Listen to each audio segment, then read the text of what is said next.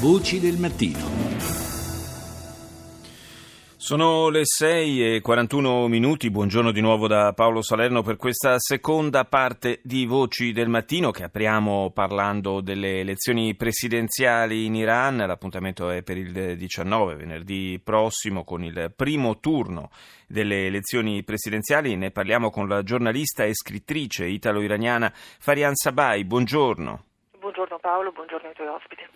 Grazie di essere con noi stamani. Eh, dunque siamo entrati nella fase davvero cruciale, quella decisiva della campagna elettorale.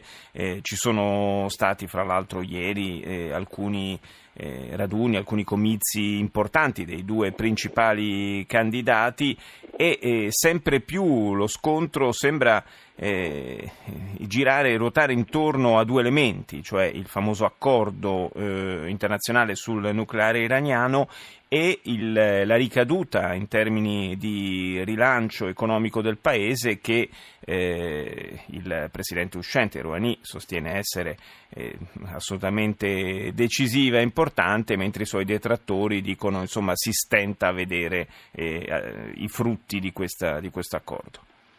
Sì, gli iraniani andranno alle urne venerdì 19, se nessun candidato si aggiudica il 50% si andrà poi al ballottaggio il venerdì successivo, il 26 maggio.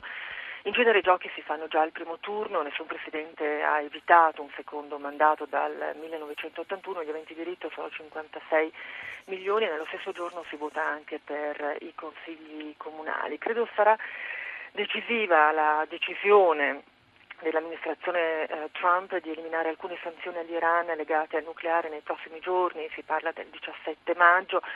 Eh, quindi di fatto due giorni prima del voto iraniano, ma anche un giorno prima della partenza del presidente Trump per l'Arabia Saudita e Israele, che sono due nemici storici dell'Iran. Eh, perché questo? Perché oggi, 15 maggio, scadono alcune sanzioni contro l'Iran volute eh, dall'ex presidente americano Barack Obama e quindi bisogna valutare e decidere.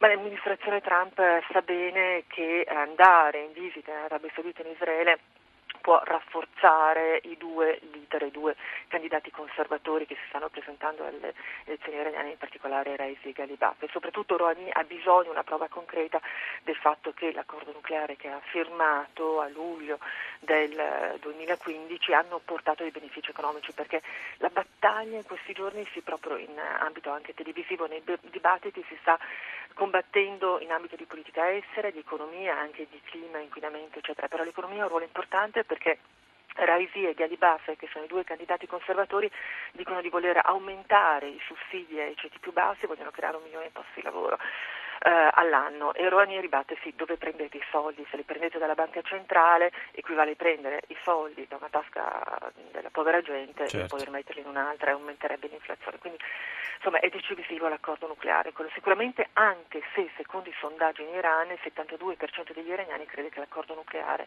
non abbia migliorato la situazione economica della persona media. Sì, in effetti eh, si stenta un po' a vedere l'effetto benefico di, di, questo, di questo accordo, forse forse anche perché il, lo stesso regime delle sanzioni, in particolare come eh, ricordava Farian Sabai, da eh, quelle messe, imposte dagli Stati Uniti ancora eh, è di fatto vigente.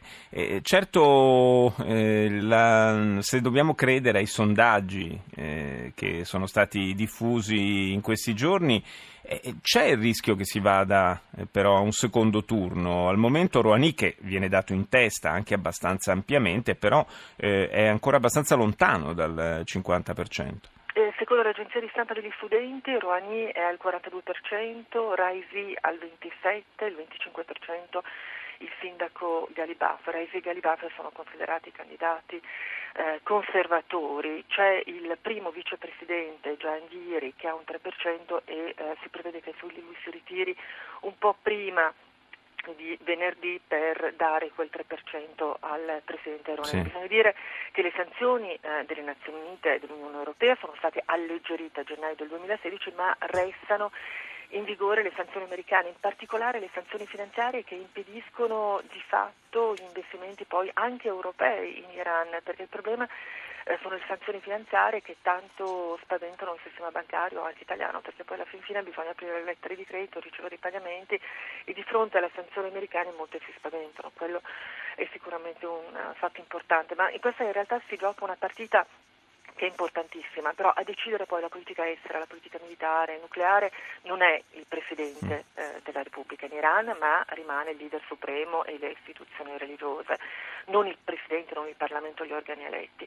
Queste elezioni sono importanti a mio parere perché fanno rendere noto al grande pubblico un personaggio che vorrebbe e probabilmente è stato già designato come il delfino di eh, Khamenei, sì. supremo, 77 anni, con una salute precaria, che è questo conservatore di 56-57 anni, membro del clero, con un dottorato in diritto islamico, ex magistrato tra l'altro eh, era in quella commissione che nel 1988 aveva ordinato un bel po' di condanne a morte molto molto controverse, criticate tra l'altro da Montaseri, dal grande Ayatollah. E questo personaggio, Ebrahim Raisi, non è solo il candidato del fronte conservatore, ma è uno degli uomini dal punto di vista economico più potenti del paese perché a marzo dell'anno scorso, del 2016, Khamenei l'ha nominato custode dei luoghi santi a Mashhad, quindi questa città santa nel nord-est dell'Iran dove c'è il mausoleo dell'Imam Reza che è eh, dal punto di vista economico e religioso il top. Eh, insomma, quindi se mettiamo insieme tutti questi elementi possiamo davvero capire eh, quanto importante, al di là persino dei numeri, sia questo appuntamento elettorale che seguiremo da vicino. Io ringrazio Farian Sabai per essere stata con noi.